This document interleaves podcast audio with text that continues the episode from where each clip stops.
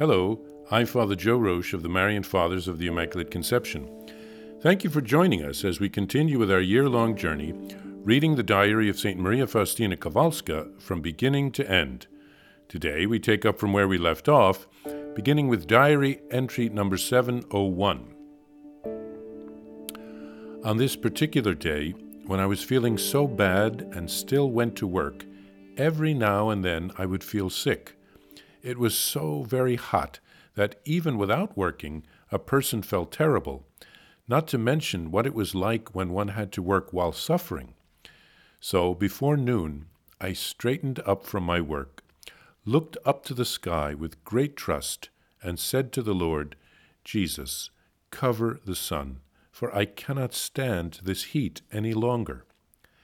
And oh wonder, at that very moment, a white cloud covered the sun, and from then on the heat became less intense.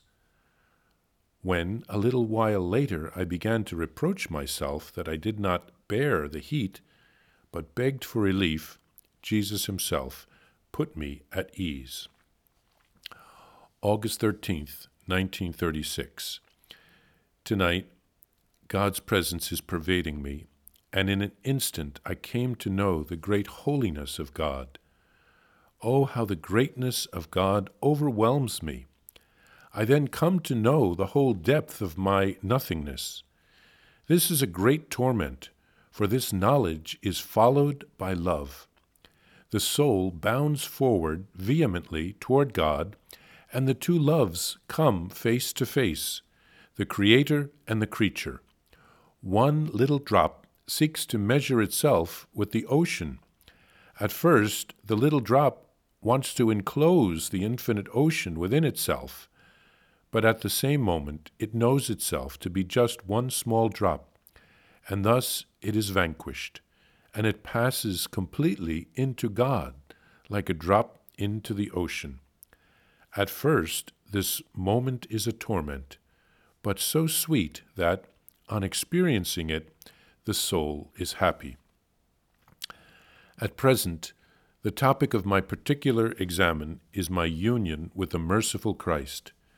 This practice gives me unusual strength. My heart is always united with the one it desires, and its actions are regulated by mercy, which flows from love. I spend every free moment at the feet of the hidden God. He is my master I ask him about everything. I speak to him about everything. Here I obtain strength and light. Here I learn everything.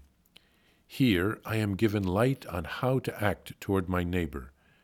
From the time I left the novitiate, I have enclosed myself in the tabernacle together with Jesus, my Master. He himself drew me into the fire of living love on which everything converges. September 25th. I suffer great pain in my hands, feet, and side, the places where Jesus' body was pierced.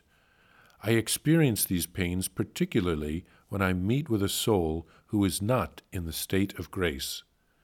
Then I pray fervently that the mercy of God will embrace that soul. September 29th. On the feast of St. Michael the Archangel, I saw by my side that great leader who spoke these words to me The Lord has ordered me to take special care of you. Know that you are hated by evil, but do not fear. Who is like God? And he disappeared. But I feel his presence and assistance.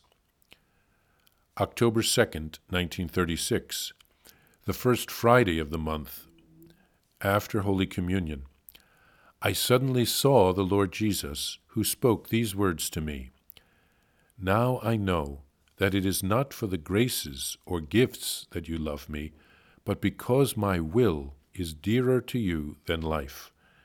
That is why I am uniting myself with you so intimately as with no other creature. At that moment, Jesus disappeared. My soul was filled with the presence of God. I know that the gaze of the Mighty One rests upon me, I plunged myself completely in the joy that flows from God. I continued throughout the whole day without interruption, thus immersed in God. In the evening, I fell as if into a faint and a strange sort of agony. My love wants to equal the love of the Mighty One. It is drawn to him so vehemently that it is impossible, without some special grace from God, to bear the vastness of such a grace in this life. But I see clearly that Jesus Himself is sustaining me and strengthening me and making me capable of communing with Him. In all this, the soul is particularly active. Here, St. Faustina asked Jesus to cover the sun while, with a cloud while it was so hot and she was feeling sick. And Jesus did so, just as he promised to do in the Scriptures, since she asked with faith. Uh, Jesus says in the Scriptures, Amen, I say to you, if you have faith and do not waver, not only will you do what was done to that fig tree, but even if you say to this mountain, Be lifted up and thrown into the sea, it will be done. Then she had doubts about having such audacity and having not endured the heat and uh, offered it as a sacrifice. But Jesus reassured her. He wants us to have such faith. St. Faustina writes of experiencing pains when where Jesus' wounds are, when she is in the presence of a soul who is not in a state of grace. And she realizes that she must pray for that soul because Jesus' sufferings are being wasted if that person rejects the graces and doesn't convert. On the feast of the archangels, St. Michael appears to her and tells Faustina that God has asked him to guard her because she is so hated by evil. She saves so many souls through her prayers and her sacrifices, united with the offering of Jesus on the cross. Perhaps it was St. Michael who accompanied her on her train trips between cities. Jesus speaks to her at communion one day, and he is pleased that Faustina loves him not just for the gifts and the consolations that she receives, but because she wants to do his will. And then Faustina has such a close communion with God, she's overwhelmed. The imagery she uses is like being overwhelmed with a flood of love. And she says, only with this being sustained by God can one here on earth be able to endure something like that, because that's really like the life in heaven. And so Jesus does sustain her. Uh, and he gives her these special graces because he has such important work for her. Jesus wants to help each of us to be connected with him, to fulfill our mission, to be in love with him. So we have to open our hearts and make room for him in our hearts.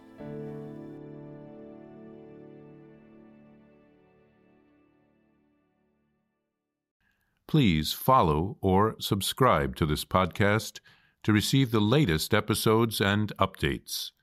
If you have enjoyed this podcast, I invite you to leave a review. Reviews greatly improve our podcast ranking and will help other people throughout the world find St. Faustina's Diary in a Year. Remember, Jesus promised St. Faustina in Diary number 1075 souls who spread the honor of divine mercy are protected by God like an infant by a gentle mother. Please help us spread the message of divine mercy. Thank you, and God bless you. Visit shopmercy.org to order your copy of Divine Mercy in My Soul, the diary of St. Maria Faustina Kowalska. It's available in print in English, Spanish, and Polish, and in English as an e-book, available now on shopmercy.org. Are you enjoying this podcast? I invite you to listen to more shows brought to you by the Marian Fathers of the Immaculate Conception. Join us daily for enriching spiritual content, which will help you on your journey with Jesus Christ. Simply visit divinemercyplus.org for a complete list of our shows.